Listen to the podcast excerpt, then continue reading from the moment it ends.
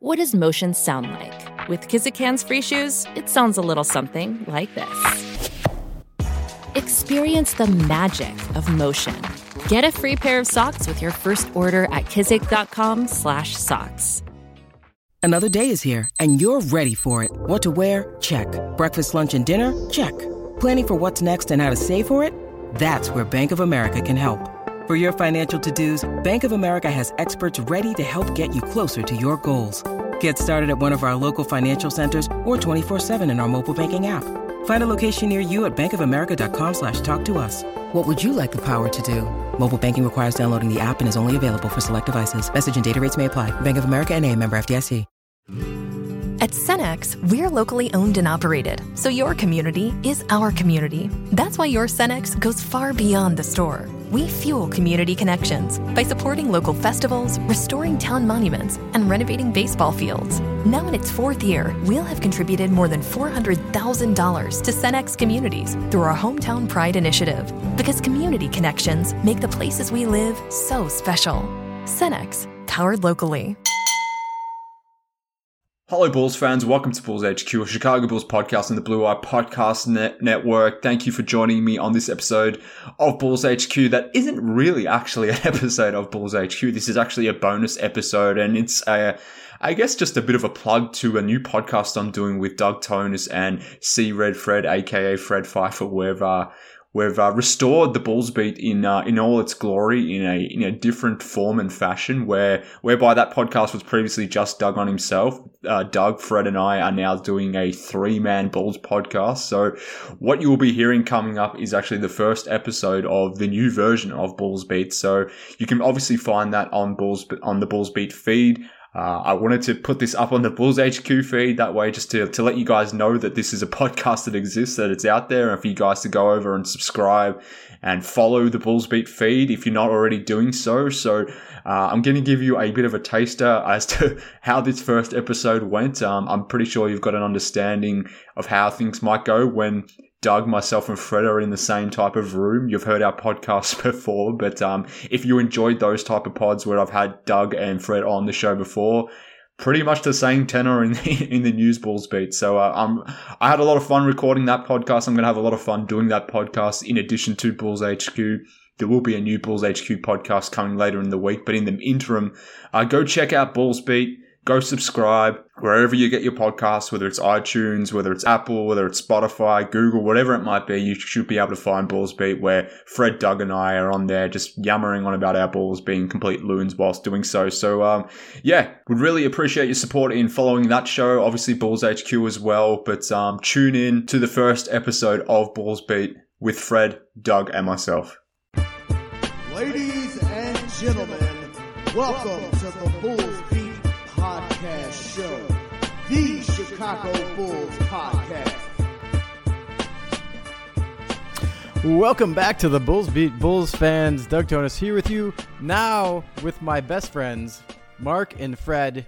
And I'm not going to insult either of them, which would be the case if either of them were leading the show instead. But now everyone has to play nice for at least a little bit. Uh, as noted and teased on Twitter, we'll have a little bit of a new format to the show. It's now going to be the three of us every week we'll probably go off on a bunch of uh, tangents, and you won't have me droning on robotically for just 30 minutes, which should be exciting. Uh, we'll start with you, Mark. How are you doing today? Doug, I'm well, mate. Um, it is an absolute honour to be on the Bulls beat. Um, not, I didn't expect it to be this form, to be honest with you. I think I've been on the Bulls beat once before, but to to now be part of the show, I suppose, with you and Frederick, it's um, it's certainly kind of crazy actually to think about it. But uh, I'm looking forward to it. Has it really only been once? That blows my mind. I, I actually don't know I that I can believe so. that. That's crazy. Wow. I, I think Why you're is, so maybe. popular. All right. I, I'm not sure I, I, like this format. Why am I not the point guard here? I thought that was working great with us three. I was taking the ball roll. Uh, Doug could have been DeRozan. Mark, you could have been uh, Devon Dotson would have been perfect. I don't know what's going That's on. That's exactly here. why you're not the point guard. You just summed it up for me in like the last five seconds of your speech there. So, Fred, how, how's everything going with you? Living a dream, man. After yesterday's uh, dramatic win, I'm still feeling good about the beloved Bull. A lot to talk about. I know you two uh, seem to have really soured on our friend Patrick Williams. I'm still a believer, and I'm still going to maintain a positivity on him. But I'm sure we'll get to that as you're uh, controlling this. So I guess what am I going to play? Shooting guard now? Power forward? What do you want me to be? I don't know that really we need to define positions on a podcast. That seems it's a positionless podcast. Positionless podcast. We're all six eight, uh, switchable people. So uh, maybe we'll kick off with uh, we've got three games maybe since the last show that uh, I guess I don't know. It's our first show together, so we can even talk about all four games. But probably the most interesting game to talk about is the last one against the Raptors. But Mark, why don't you kick us off with any thoughts you have so far about the Bulls this season?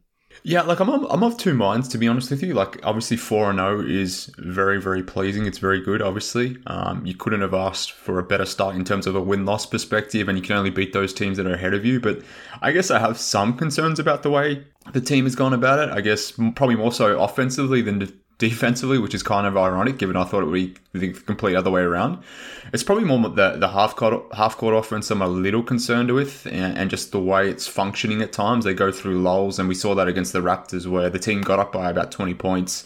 And whether it was the Raptors stepping up pressure, whether it was the Bulls sort of, I don't know, assuming that they were going to win this game, and they kind of, uh, you know, and took the, their foot off the pedal. They, we saw them do that against the, uh, the Pistons and the Pelicans as well, where they got up big, and then all of a sudden allow those you know worst teams, let's say, to get back in the game. So I don't know, I don't know exactly what it is, but they've seemingly built leads against bad teams, which is what you want to see. They've obviously you know got these wins, which is also encouraging, but then they've allowed these teams to get back into it now. Less so the Pistons and Pelicans, but more so obviously uh, the other day against the Raptors, where it kind of felt like the Bulls were going to drop that game, or it felt like last season where they just didn't know how to close out the game. And uh, thank you know, thankfully DeMar DeRozan is here because he was the only guy that looked like he had any sort of control or poise in the in, in the clutch there. And um, I don't know if they win that game yesterday without DeMar. To be honest with you. Yeah, I have to agree. They definitely don't win that game without DeMar. I thought it was funny. Zach had the ultimate, like he giveth and taketh away, like right in a row. Like he hits a three to put the yeah. Bulls up by ten, and you're like, yeah. game over. Uh, Zach LaVine icing it for us, amazing. And then like 10 seconds later, he just turns the ball over out of an out of bounds play without even any contact. just just loses the ball for a wide open uh, dunk or layup. I, for, I forget which. And you're just like, all of a sudden, it's six points again or four points, whatever it cut to. And now we're, we're back in the game again. And uh, I remember posting on Twitter, I'm like, we're, you know, we're just wrapping this one up. And then all of a sudden, uh, and, and I said, unless there's a crazy finish. And then we had had the crazy finish. Uh, Fred, how about you? Well, you know what? Yesterday's game really reminded me a lot of the Oklahoma City game. I can't recall if that was last year or two years ago. If you remember that horrible loss away we had, I think we had a 10 point lead with a few minutes left. Wendell Carter Jr. fouled a three point shooter, and then the rest was history as, you know, Zach basically dribbled the ball out. That was a game where Valentine accidentally ran into uh, Zach as he attempted a game tying or game winning three pointer. I don't know if you recall that game. It just had that feeling like, oh, here we go. We're going to lose the game. And lo and behold, we didn't because DeMar DeRozan is freaking awesome. And it's something that I've been talking about all summer that, like, what's going to happen in the, the last few minutes of a game, a close game against a good team? Who's going to be the primary ball handler? Who's going to take the lead? uh, with, with the ball and make the final decisions. And I said it before, and I, I still feel that way now. I think the Bulls are optimized with DeRozan being the primary ball handler. It's not because he's better than Zach, but he's a better passer than Zach, and Zach is better than DeRozan off the ball. So that's how it should go. And you know, I feel like everything that good that happened in, yesterday's game in the fourth quarter pretty much had to do with DeRozan handling the ball or you know something good coming from that, and everything bad, especially in the last few minutes, were when he wasn't holding it. You know, so I think it's going to be interesting to see if Ball eventually kind of grabs that role. He hasn't been in that role anywhere in the NBA because he's such a he was such a poor free throw shooter until last year, which is very interesting. I think that's his issue. I thought he was pretty bad down the stretch with some awful turnovers and an inbounds pass that, oh my gosh, when that happened yesterday, I pretty much lost it. But um, you know, overall, I don't see how anybody could be upset with the team. I mean, we're 4 0 for the first time in 25 years. I mean, we're kind of like nitpicking on things. Overall, we should all be ecstatic, but we really get into a buzzsaw part of the schedule, which will really, I think, shed a lot of light on how good we really are. Yeah, I think the interesting things, and I agree pretty much with everything both of you said, especially your point about DeRozan being the ball handler in clutch situations, because Ball and LaVine are both great three point shooters uh, off off um, uh, sorry, catch and shoot situations. And so, you know, DeRozan, who can create on his own and then move the ball well, I think that really puts you in the best position possible because DeRozan isn't going to do much for you off the ball. So that does kind of optimize uh, what you have going on there. And I think he takes con- uh, care of the ball pretty well as well. But the the one thing maybe that stood out to me, a few things that stood out to me at least, Pat Williams is really bad, and no one wants to talk about it, but he's really really bad. Um, you know, against He's not that he is bad. he Doug. is he's really really bad. He's been terrible. He's shooting for a sixty Zero rebounds. sixty percent from three. He's sixty-one percent from the field. Like I agree. Okay, like who cares? defensively Who cares? He's- aggressiveness. He's sixty percent of Yeah. the field on like one and a half shots a game or something stupid. He's 11 18 from the from the field. It's not that's a good part of his game. I agree with you, Doug. Listen, we're not going to argue on this like cuz I, overall, I mean, you cannot play 20 some minutes and have zero rebounds as a power forward. Apparently, forward. we are Like, going to argue about it because you know you just cut me off to tell me I'm wrong. So apparently, right, I'll let you go. apparently Sorry. that's just Oh, what who's point do. guard here? This is why we need a point guard. I want to be that point guard. Apparently, you have to be the point guard because as the power forward, you can't just sit there and wait for the ball. Give me the ball, will you, damn You're gonna run and take it. He's gonna take the ball. No, but I mean, Pat Williams has been really bad, and Eh, you know, like his shooting percentages have been good. Everything else has been awful. His defense is awful. His rebounding is awful.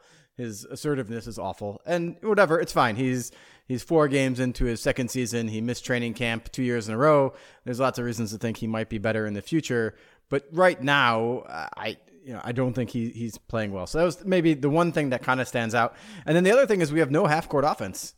Like hmm. like the half court offense is alternating who's going to do isolations unless Vucevic is in the game, and then like the Zach Vuce pick and roll, which amounts in Zach getting blitzed and him getting the ball to Vuce, who then has you know an open shot or open passing opportunity. That's kind of like the one play we have that seems to generate like really clean, good looks pretty consistently. Either Vuce takes a good look or he's able to pass it out to an open three point shooter. But when we don't have that kind of play going, it's like it was just DeRozan going one on one, then Zach going one on one. It reminded me a little bit of the Miami Heat in the early Dwyane Wade, LeBron James era, where it was just like, yeah, these guys have not yet figured out how to play together. And I think I'm going to turn around and say that's the most exciting thing about what I've seen so far is we're 4 0 and we don't know how to play together yet. Like we have no continuity yet and you have to expect that that is going to get a whole lot better as uh, as time goes on. You would assume it gets better. I'm assuming it, it most certainly will get better. But I mean, I think the points are related, and uh, I, I take umbrage with you, Frederick, stepping away and, and wanting to, or, or, or, you know, putting all the Patrick Williams hate on me and Doug because I know how you truly feel. I know how you truly feel. But I, I think I think Pat being so tentative and so passive is part of the reason why the half court offense offense does suck at times. Now, it's not completely all, all his fault. Like I think with guys like DeRozan and LaVine and even Vucevic, you are, you know, prone or potentially subject to these guys going into ISO mode and, and wanting to do their own thing. And obviously, these guys need to come together and learn how to play together. But at the same time, like if, if Patrick Williams is just sitting there in the corner and not necessarily doing much, or like we saw yesterday against the Raptors, where he does get a pass into the corner wide open from a from, the corner, should be launching a three point shot, but instead turns down the shot and, and like completely breaks the offense, where it then ultimately re- results in a DeMar DeRozan contested mid range jumper. Like those sorts of things are connected. So. I mean, we, we can say Patrick Williams is 20, that he's missed this time amount, amount of time and all this sort of stuff, which is true. But at the same time, like he has been bad, and I think that is connected to the, the team not looking so great in the half court. And it's not surprising that as me like as soon as Caruso comes in or Javonte Green comes in and Patrick Williams goes out, then uh, it- it's not surprising that the team starts playing a little bit better. So um, yeah, they, they certainly have to figure things out in in the half court, but uh, I think Patrick Williams is uh, has got a role to play in, in in that specific sense as well. So I don't know. Maybe I'm being too critical, but it, it kind of is annoying me how we're we're not allowed to be critical of of Patrick William uh, Patrick Williams, and if we are, we're I don't know, we're just being overly critical and being maniacal in what we're saying. At least uh, that's the feedback that I'm getting. Well, there's no doubt it's annoying. I mean, it's beyond annoying. I was the guy who only had the guts to criticize him last year. Doug too. And anytime I would have a remote criticism, which was often because he was awful for large swaths of the season, people would jump on me, including meatheads of other podcasts, and act like this was like I was being doing something terrible. I'm speaking the truth. He sucked for large parts of last season because he's 19 and young, and I don't expect the rookie to be well, to do well. But like this age excuse has got to stop because The dude played almost 2,000 minutes in the NBA last year. You know how many rookies are still waiting to hit 2,000 minutes? Like, how long did it take Jimmy Butler to hit 2,000 minutes when he was playing in the NBA? It's like he had a massive opportunity last year to play about 28 minutes in every game. And no matter how bad he played, Donovan still went with him to give him the experience to mature and to develop. I'm growing a little bit wary of, well, he still needs to develop. Yeah, sure, he's a second year player, but I feel he should be a little bit further along than he is right now because he was given a prime opportunity last year that most rookies were not afforded. So, you know, last year it's fine. We could live with the, with the uh, mistakes. We could live with you know him going an entire month where uh, he didn't have one positive plus minus, and he was you know was minus two ninety two for the year on the team, and was just awful defensively and just absent offensively. That was fine and we saw all those flashes. So development comes first. Development's out the window now. Like we got to win because our, our, our, window is pretty short with Vooch, and our window is is pretty short with DeRozan. And I just was hoping he'd be a little little bit further along. I will defend him in that he's missed two preseasons completely, and I do see signs occasionally that it, there's no doubt the guy the kid has immense amounts of talents. My biggest concern is as a coach people either have a motor or they don't. It's very hard to turn that on. And the only way to turn it on is is really like driving hard, putting a fire underneath somebody. And I'm not sure Billy and the staff and the front office are willing to do that with this kid because he is so young. So, you know, Doug brought up the point is he better off coming off the bench? But why don't we get on to that topic? I'll turn it over to you, Doug, on this one. This is what a point guard does. He sets up others for excellence. What say you, Doug? I mean, it's always always set up for excellence when I get to follow you speak because I can correct so many things you say wrong. So you're right. You're How just, dare you? Just, How dare you? What did I say no, that was out, no, out of turn there? Nothing really. I, I just I just needed. To, you were nodding your head the whole I, time. I right? agree. I was actually. I agree almost with everything you said. I just you know after you just proclaimed you're the point guard again, I just had to knock you down a peg because that's, that's the way it goes. You know, I actually agree with pretty much what you say around Pat Williams. The thing is, we saw Scottie Barnes yesterday for Toronto. Yeah. And Scottie Barnes just looked like what you want Pat Williams looked like. If he was aggressively making mistakes like we'd be like, oh, I see signs, I see him doing this, and I think that just gets to your point. Like I don't think he's ever going to be an aggressive player. You can't be a power forward and get zero rebounds in that many minutes, especially when the Bulls are undersized and desperately need you to do that. Someone needs to get in this ear and say, all we need you to do is defend and play like a wild man, get out there, get after it, be disruptive, and get rebounds, and then hit open three point shots. That's what we need from you. And of those things, he's hitting open three point shots and that's kind of it. So, you know what I find interesting is you could see that the, the coaches have told him like to me the biggest issue with him on, on the offensive end is all, there's one thing I want want him to do, which is just attack the offensive boards. He's played so far this year 108 minutes. He has one offensive board, which is inexcusable. You have three guys on your team that are attracting doubles often. There's almost every time there's a possession and he's on the court, one of those three guys, there's going to be a guy leaving either him or another player to double on, on Zach, Vooch, or DeRozan, which leaves a massive opportunity for an offensive board. It's inexcusable that he has one offensive board. Just inexcusable. And if you watch the game and actually focus on Patrick, there's far too many times that a shot goes up and he's standing at the three point line walking back uh, to play defense. There's two options, Patrick. You're either sprinting back to play defense or you're sprinting at the rim. No more walking. There's far too much walking on the stinking floor. And all you have to have is a coach to sit with him and show him the video. And I think his behavior would change. I have seen it change sometimes where he is flying towards the rim, but he doesn't do it with the reckless abandon that we see from Javonte Green or players that have a much greater fire. And that's got to change, or he's not going to play.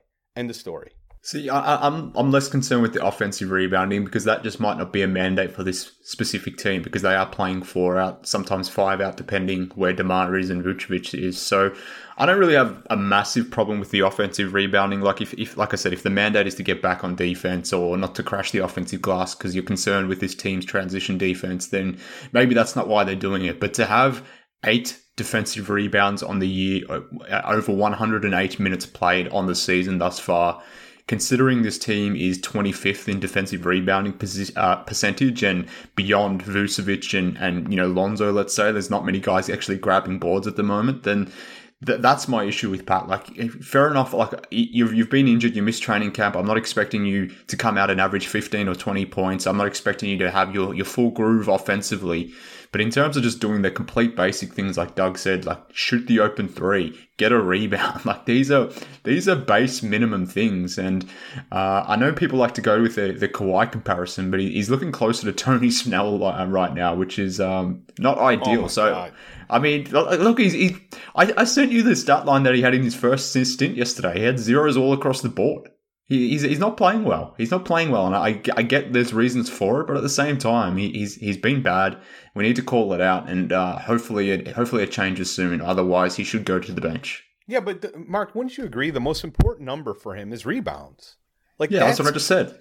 oh, okay, okay. Well, I thought you were saying, well, there's other things. Uh, to me, there's nothing else. Like rebound the damn basketball. AJ, yeah, yeah, yeah. AJ's played 45 minutes. He has four offensive rebounds and 10 defensive rebounds for a total of 14. AJ.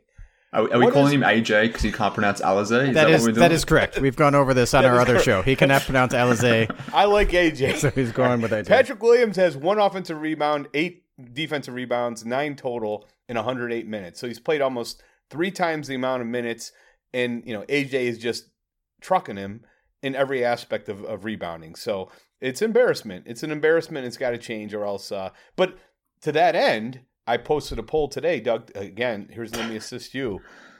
What do you do? Do you send him to the bench in a role that he's more accustomed to, uh, due to his experience in college? Do you keep him in the starting role? Or do you you know do you not know? I'll turn it over to you doug first. Yeah. I, I mean you don't need to play point guard as much as you desperately want to. As much as you desperately need to. You could you could turn on the chat like mark and i have so we can coordinate. You could turn on the video oh, so oh, like oh, we can see you and then we could you know actually talk about this and then right. we wouldn't need all these handovers but you know.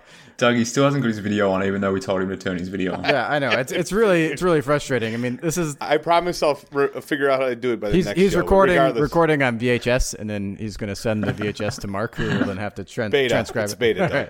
it. anyway, Beta's it's anyway, yeah. I, I yeah. mean, as as we discussed on the Big Red Bus, I would I would bench I would bench uh, Williams. I would put Green in the starting lineup. Uh, I think this helps Williams because he gets to actually touch the ball more and gets to do a little bit more on offense, and he's going to get to do when he's the fifth option, which he is in the starting lineup. And then you know the energy role isn't maybe quite as critical uh, when he's coming off the bench, and they could actually use him more a, a, little bit offensively, and he could experiment a little bit with the ball in his hands. And then Javonte Green, who's just a hustle player and a driver and a cutter, and is just gonna you know play off other people with Lonzo Ball and all the other starters in the game. You know he's gonna be at his best, and he's gonna get those free looks. So that's what I would probably do for the team. You know, in the end, I don't really care so much because they're not closing with Williams, uh, you know, all that much, and I think that's that's probably what really matters. But you know, I, I am with you. I would I'd pull him off. I'd, I'd, let him come off the bench and let him earn his role. We're trying to win games now, not trying to develop players. Yeah, for sure. And I think why this why I like the idea of adding someone like Javonte into the starting unit is for whatever reason the Bulls starters have been kind of laconic to start the games, and this has been a trend in all four games.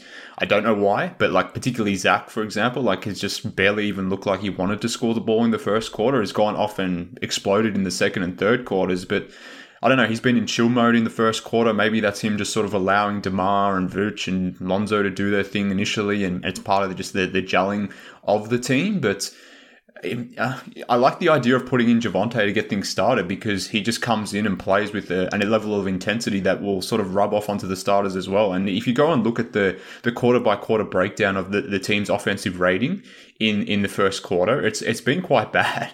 Uh, I think there's been, there's literally been one game where they've turned up offensively in the first quarter, and that was against the Pelic- uh, sorry the Pistons, if I'm not mistaken. But even yesterday, there was a point where they had 13 points on 19, 19 attempts. So yeah, it's just the start is what's doing the Bulls in. They came back in the second quarter. They obviously build the lead in that in the in the third quarter, and that's just been a general trend for the team.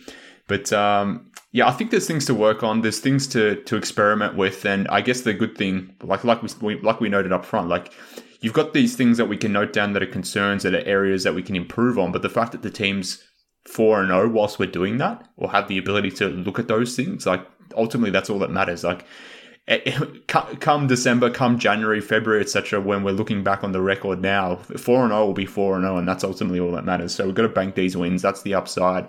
And before uh, before we head into November, when when um, the schedule really turns up. I still feel the ceiling is determined by Patrick, and unfortunately, that's his, that's our option. Our best option at power forward to start games uh, is you know when when you look back, if we could have just somehow made that trade with the Spurs for DeRozan by including Lauri instead of Thad Yeah. Young, this team would be much further along. In fact, I would be even willing to guarantee that we'd be a top four seed and potentially challenge, you know, for a second round, maybe even Eastern Conference Finals appearance. But without having anybody at the four, we're, we're going to have major issues. We play really good teams with really good front courts when it comes to rebounding the basketball. I and you know what, Mark, you were right about Vooch. If Vooch went down, my goodness, can you imagine where this team would be in rebounding the basketball? It's like Oh, I don't think yeah. I've ever seen a game like yesterday where you know we shot basically forty eight percent. The opposing team shot forty percent. and We were out rebounded by that amount. I think we had what thirty two boards for the game. I got to look it up, but I thought we were out rebounded by twenty some rebounds. Doug, Yeah, the important thing I think when looking at rebounds is not looking at total rebounds because rebounds are a trailing indicator. Most rebounds are defensive. You usually get a lot more rebounds than your opponent because they're missing more shots than you. Uh, what you really want to look at is the rebound rate of the two teams, and we, we got killed in that too. So you know we we did legitimately uh, get beaten up, but it's probably because we had similar shots more more useful to look at the offensive rebounds, which I think was five to fourteen uh, in that game. The one thing that's really kind of the opposite of that that the Bulls have done extremely well in is turnovers, and that's that we we pretty much have crushed the other team in turnovers, and we've one generated a lot of great offense off of the opposing team's turnovers, and then two we're not turning the ball over ourselves much, giving them lots of free looks, and I think that's been probably the biggest part of what has helped us the most. And then maybe just one other side comment to what you mentioned ways back with the start. I don't know what Zach is shooting in the first quarter, but it's got to be something like 5%, which is like insane because he's shooting, I think, over 50% uh, from the field. I, didn't, I don't know if I looked up after last game, but his percentages for the year have really been fantastic. But uh, he was like 0 for 5, I think, in a couple quarters, it was 0 for 5 and 0 for 6 or something like that. Like, he, like, just awful in the first quarter. So uh, we'll see. Uh, we'll see how that goes. Mark. Yeah, I, I guess. Look, we've touched on. Maybe maybe we've done this wrong. Like we're four and zero. Maybe we should be talking about the positives, but at the same time, I don't know. Maybe it's just me that I'm, I'm glass half empty type person. But look, my, my main criticism of the team has just been the half court offense, Patrick Williams. But I, another thing that I wanted to raise, and I think we'd be remiss not to raise as well, is the the three point shooting of this team. Uh, the the Bulls are currently like dead last in terms of percentage of, of field goal attempts that are that come from the three point line, which was a concern that I had coming into the season. Now they've found ways to mitigate that because of what you just sort of noted there, Doug, that their their defense is fueling their offense, they're creating turnovers, they're getting on the breaks, and you know they're they're, they're top of the league basically in those in those type of fields, which is sort of maybe bridging the gap some in terms of the lack of three point shooting they do have. But I, I don't know about you guys, but particularly when this second unit comes in, when it's like DeRozan surrounded by Javonte, uh, AJ, uh, Caruso, like these types of guys, there's not a lot of shooting out there. Um, and, and I just sit there, I sit back and wonder, like, I really, I, I'm looking forward to Coby White coming back, I suppose, but at the same time, I'm still questioning whether there's enough shooting on this team, particularly on the bench. I, I don't know if you guys have that sort of feel. Um, if, if maybe I'm overreacting to that some, but uh, have you guys thought about that or seen that through the, the first the first four opening games? Well, I think you're probably overreacting to it, considering they're shooting 42% as a team from three. I don't understand what your problem is. Well, Tony the- Brown the Jr. volume shooting 40. Oh, the volume. Is that what you're concerned about? Let they're last in the league. Oh, okay, said. volume. Yeah, well, that's partly due to the fact that DeRozan is going to be such have a higher usage rate, and he's not a guy who's going to put up a lot of threes. Uh, I think that's probably the reason, more so the reason, and he's actually shooting at a decent level. Uh, when Coby comes back, that problem's going to be solved. I mean, gosh, you remember the kid hit eight three pointers in one game. You've become a fan now. I've seen your tweets lately, Mark. Let's not let's not fake it anymore. You love Coby. He's a I've always guy. liked Coby as a bench guy. He's a perfect. His role is perfect as a catch and shoot guy. He's going to take advantage of all the doubles and triples on other players, and he's going to thrive in this role. So I'm not really worried about it at all. You know, I, I do feel though. I will admit, Troy Brown Jr. and I have zero faith that those guys are continue, and even Green at the numbers they're currently shooting at. I don't think that's going to continue. And even Patrick Williams is shooting at sixty percent, and Caruso's at sixty six percent. Uh, but I do think the team's going to be better than you expected as as a percentage wise. You just you just want more attempts from the three point line. Coby will get you that. Coby will get you more attempts. That's for sure. Yeah, he certainly will. But How dare you? If we could get Valentine back, we could definitely ramp up the attempts. Now we're talking. Now we're, We're talking. not worried about the Oh, percentages anymore. We're just worried about the attempts. Valentine would. I told you I'd mix it. but like the somehow. percentages doesn't matter to me if your attempts aren't you know aren't, uh, uh, aren't where they should be. Like it's the same argument where people are trying to tell me that Rajon Rondo is a good three point shooter because he once shot 30% 37% from three or something like that but he, he was doing it on like one and a half attempts per game. Like it means nothing to me. If your attempts aren't where they should be and you're shooting at a high percentage like okay you like you, you maybe you're 30th in in, in, in attempts but maybe you're top 10 in in percentage but if your if your attempts aren't where they should be then what, what does it truly mean? So i think it does matter and, it, and and matters in the sense that if for whatever reason the bulls have a game where they can't get in the passing lanes they're not forcing as many steals or not having as many blocks like they're getting by at the moment because they're getting like double digit blocks and steals at the moment or at least it feels like they are but if we, for whatever reason, they come against a, a, a, come up against a team that is controlling the ball and you know is more careful with the ball than say these bad teams like the Pistons or the Pelicans, and they can't necessarily generate the level of offense that you would hope from from their defense, then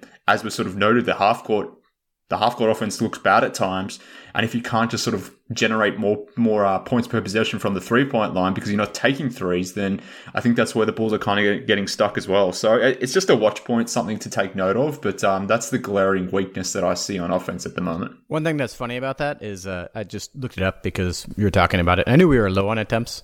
I didn't realize yeah. how low. Take yeah, take it's, it's I, I mean. Fred Fred and Mark might know this because he he obviously Yeah. looked this up.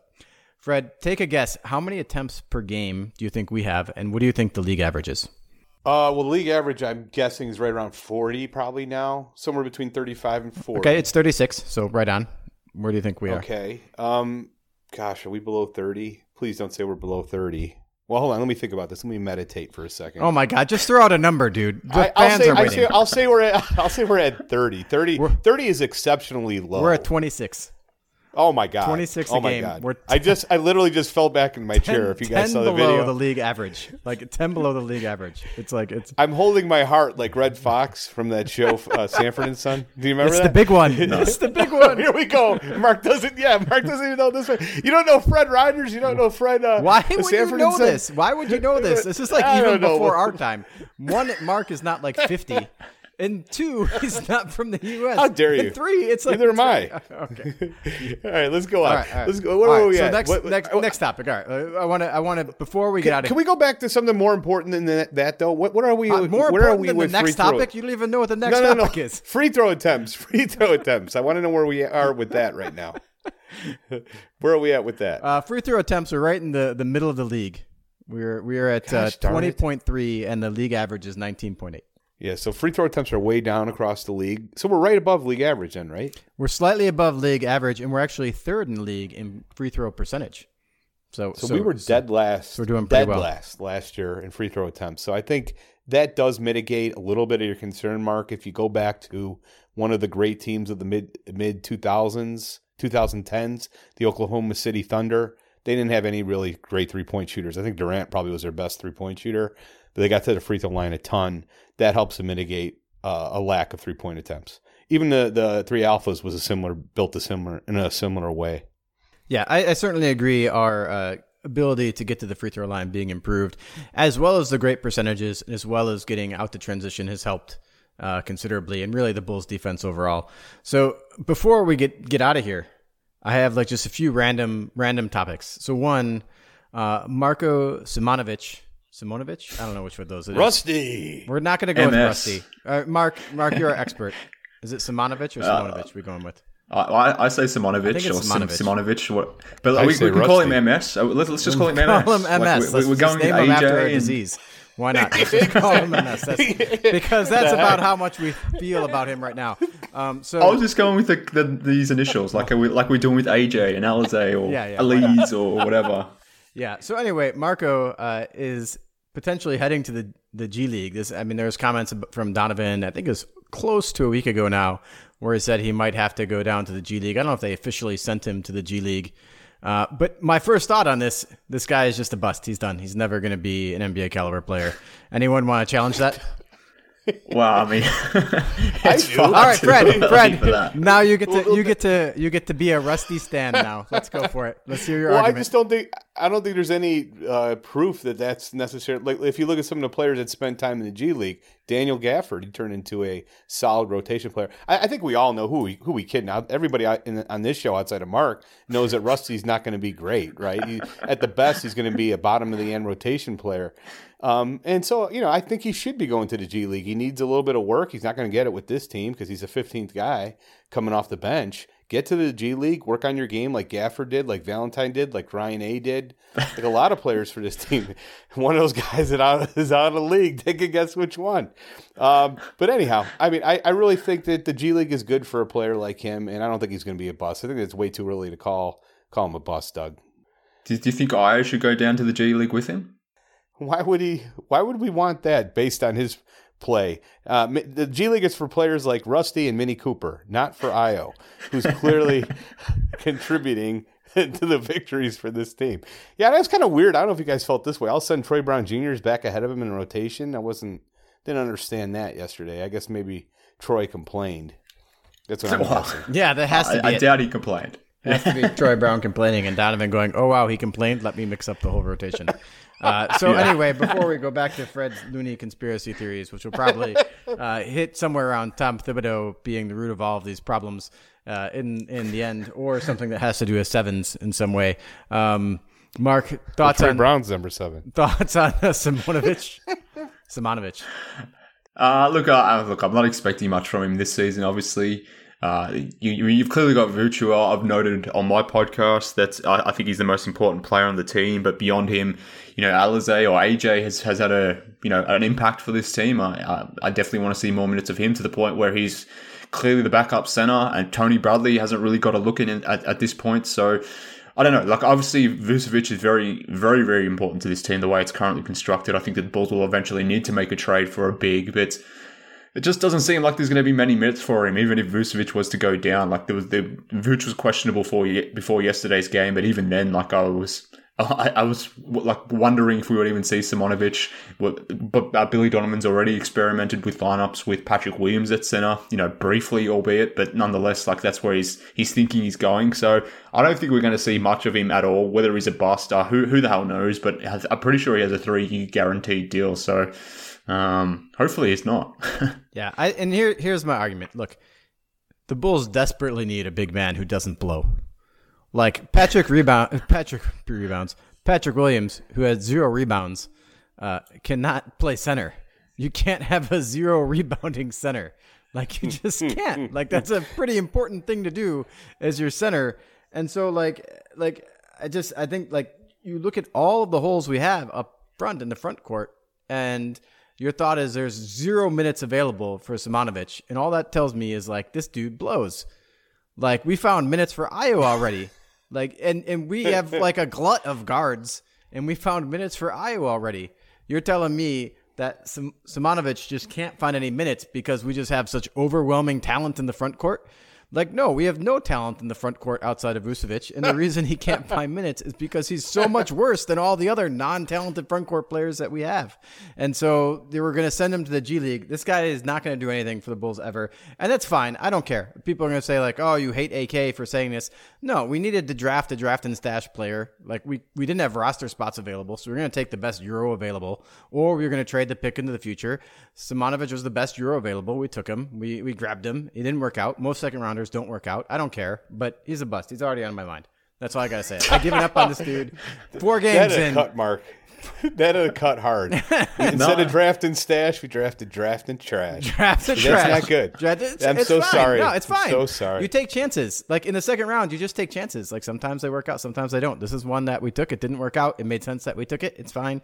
I don't care, but it didn't work out. Anyway, Did you see what you walked into, Mark, with this show? You see what, what we're talking about here? Doug tells it like it is, and it, sometimes it hurts, but it's better for you so you can realize that his future is very, uh, let's just put it, uh, diminishing. Let's put it that way. Well, look, I'm, I'm just happy to be amongst friends, to be honest with you, and not hosting a podcast. So that look, I'll, I'll, I'll take that, to be honest with you. The two legends and yourself. I agree. It's Yeah, fantastic. yeah, yeah, Very yeah, enjoyable. Yeah, All right, yeah, yeah. yeah. Very enjoyable. I'm gonna Hey, I want to talk about something else. I'm gonna start just muting you, Fred. Okay. Like if you, if Okay. you, I, I have the power just to mute your ass. So just you know, just be aware. Like uh, you got got to watch your insults here. Um, I got I got another topic. We'll we'll get to whatever you want after this last one. All right. Okay. Dennis Rodman is he a top 75 player in the NBA? He made the top 75 list. Oh. And- and Anthony Davis certainly is not a top 75 player. That, that is for sure, for certain, even though he made it. But Dennis Rodman, I don't know. That's tough. Did Ben Wallace make it? Ben Wallace did not make it. Hmm. I, I think Ben Wallace was a better player than Dennis Rodman. Yeah, I, I don't know. To be honest with you, it's it's always hard to judge these sort of defense first guys or guys that don't necessarily bring a ton offensively, and, and how you'd value their, their their contributions. And obviously, like Rodman's probably in there because he's what, got what the five titles as well. Which I mean, if if, if Dennis Rodman only had one title or two titles or something like that, is he, is he in this list? No. Uh, No way. Here, here, all right. way, I, I thought this was going to be an argument because absolutely not. He's not even freaking close. Not even close. It's Yeah. ridiculous that he's on Yeah, this yeah. list, unless you want to say Dennis Rodman is a top 75 icon, in which case I completely agree. Like he might be a top 30 icon. If you're going to start naming people who played in the NBA, you might not hit 30 guys before you hit Dennis Rodman. And, you know, there's lots of reasons for that. And he, he- he was like colorful, his personality was off the charts. And so you can't tell the story of the NBA without Dennis Rodman because of who he was.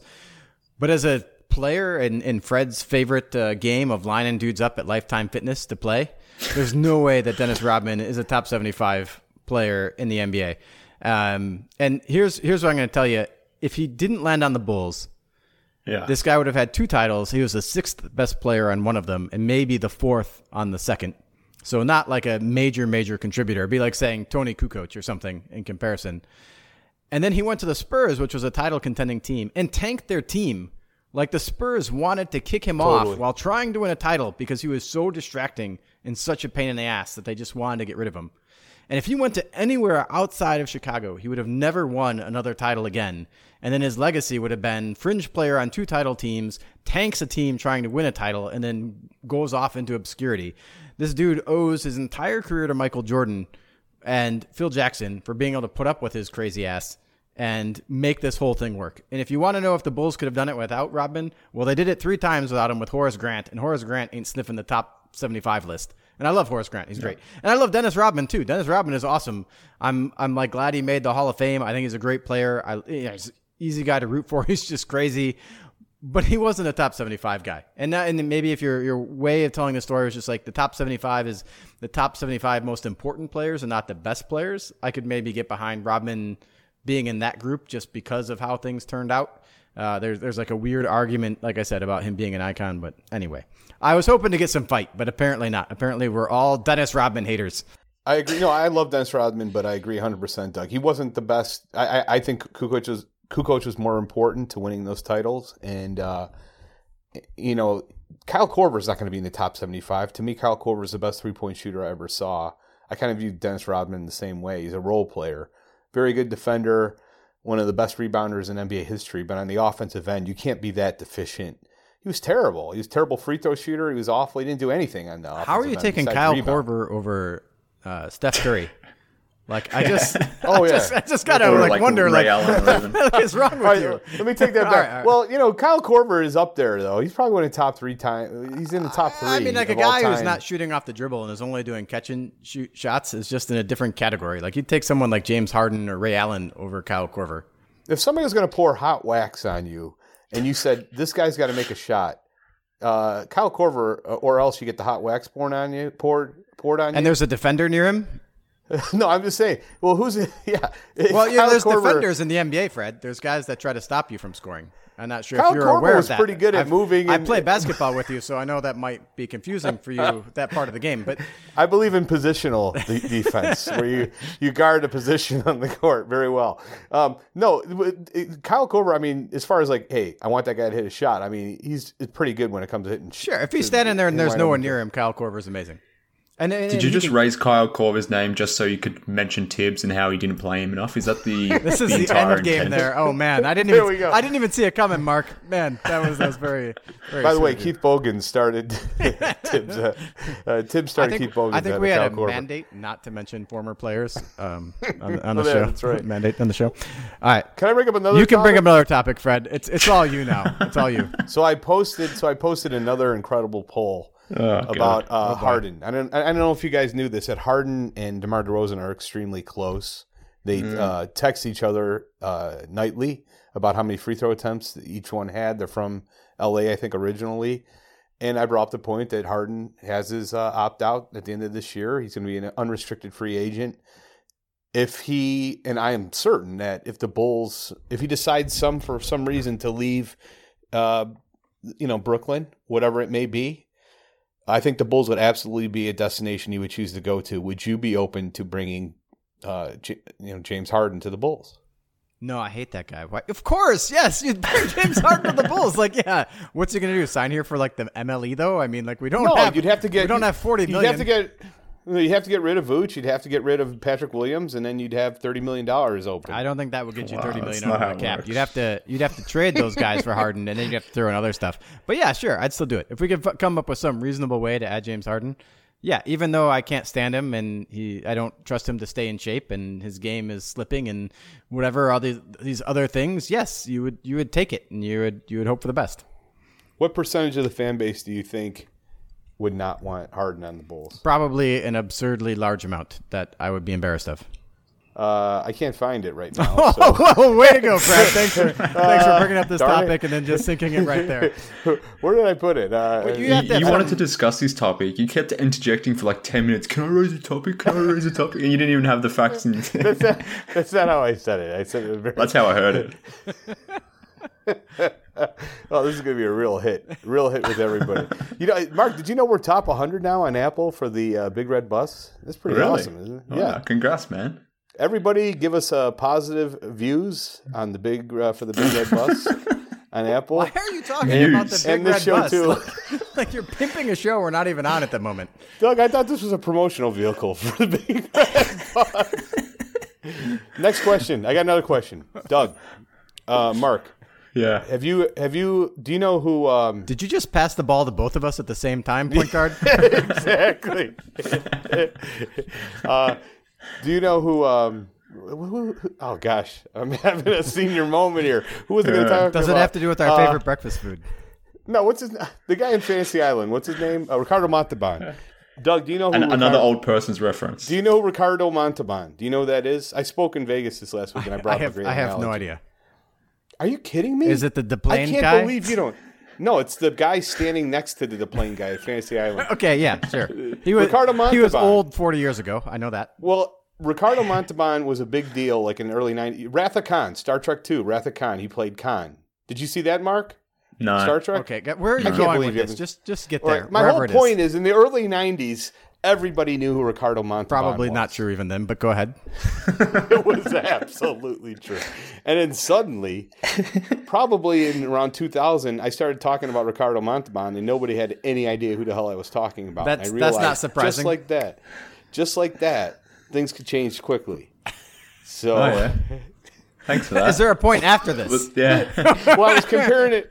I was comparing it to privacy in general. Like our generation, I think, uh, really holds privacy like a kind of like a virtue. Um, and Doug, I'm sure you've seen with your teenage daughters and mine too. My my teenage daughter. Privacy doesn't exist for 17 year olds. They they put it on whatever they want to talk about online, and I think privacy is going to be something in 10 years that people are going to be far less concerned about. What say you? I gotta say, as someone who Okay. opens up a party every year to anyone on the internet who wants to come, that privacy clearly is not that important to me uh, at this moment in time. But I agree with your assertion that privacy is less important than it used to be to most people. I, I guess what all I would say is relevancy and that point that you raised in terms of its relevancy to this podcast. I like, know what this the hell are you is- banging on about? I was just trying to roll with it this time. You know, I was completely Yeah. flummoxed the last few times we talked about breakfast sausage and and rock bands from the seventies. But this time I'm just like, all right, we're talking about privacy. I'm in. Here's my thoughts. I got. I, I think in big picture, privacy, Ricardo Montalban, and uh, Rusty are all similar. In ten years, nobody's going to care about him or know who they are. I like the way you tied it back. It took me a second to realize Rusty was Oh, a tie-in back to the the podcast because that was. Oh my God. But uh, that's good. All I, right. I think this I gotta, is. I got to walk my dog. I think that's a great way. We can even end with our typical cut line of, of are you going to cut that, Mark? Um, all right. Well, thank you for for the inaugural inaugural. I guess it's not inaugural. We've had episodes before, but the first uh, the first episode with the three of us on the Bulls beat. Hopefully, you enjoyed it. Uh, Mark, Fred, we'll start with you. Mark, tell us where you can find you on your other shows and anything else you want to add, because apparently it's just uh, you know we're really just pimping out other shows according to Fred. well, if you want to listen to me playing point guard on my own show, Bulls HQ, you can follow me on Twitter at MK Hoops. Why would you not? Uh, I'm trying to. My mission for the end of 2021 is to get more followers than Fred. I'm, I'm getting close. So uh, if people want to oblige me, uh, MK Hoops on Twitter. All right, Fred, I'm, you got you got to put something else out here. yeah, I'm quickly approaching 7,700 and 77 followers. You're going to lock it after whoever, that? whoever, yeah, I think I might shut down Twitter at that point. Just go to Instagram and begin my march to 7777. But um, what was the point of something? Oh, yeah. you imagine how disappointed, Doug, somebody's going to be who's a Bulls beat fan who waits anxiously for your shows. and then all of a sudden, they, they, haven't been paying attention. All of a sudden, they get this one. They're going to be like, "Oh my god!" Waiting for high intellect, high, high, uh, you know, high-minded discussions. Uh, anyhow, Big Red Bus is where you find me driving. I'm the point guard in that show. If you want to see my point guard skills, that's where you can find me. Uh, and then also, um, I'm thinking about writing articles again. I got some good ideas about Ricardo Montalban, uh, Rusty, and privacy. Um, a lot, a lot of interesting stuff. People stuff. are waiting for that content. by the way, by the way, I have some more good news. I've almost done with the uh, epic song uh, about Mark and Joe Cowley called. Uh, uh, hey Mark, look at your tweets. They're a lot like Cowley. I hate that so actually got- much. I actually got the chorus done. You ready for this? Hey Mark, look at your tweets. They're a lot like Joe. entirely different than the first part you sang uh, because you used his first name instead of his last name. So that was uh, instructional. All right, all I figured it out. all right. Well, we'll we'll play that um, sometime when I'm not on the show. And What uh, are we doing, Doug? What are we doing? all right, Fred, walk the dog. Uh, you can you can find me at Doug underscore Thonus on Twitter, um, which you probably know already. Uh, because if you follow one of these guys, then maybe you'd follow me too. But uh, that'll do it for this edition of the show. Good luck editing this, Mark, and we'll talk to you guys next week. I'm Amira Rose Davis, historian and co host of the sports podcast Burn It All Down. And now I'm hosting the new season of American Prodigy, all about black girls in gymnastics. For the last 40 years, black gymnasts have moved from the margins to the core of the sport and changed gymnastics along the way. Now, they tell their stories. You'll meet trailblazers like Diane Durham, superstars like Jordan Chiles, and everyone in between. Listen to American Prodigies on Apple Podcasts, Spotify, Stitcher, or wherever you get your podcasts.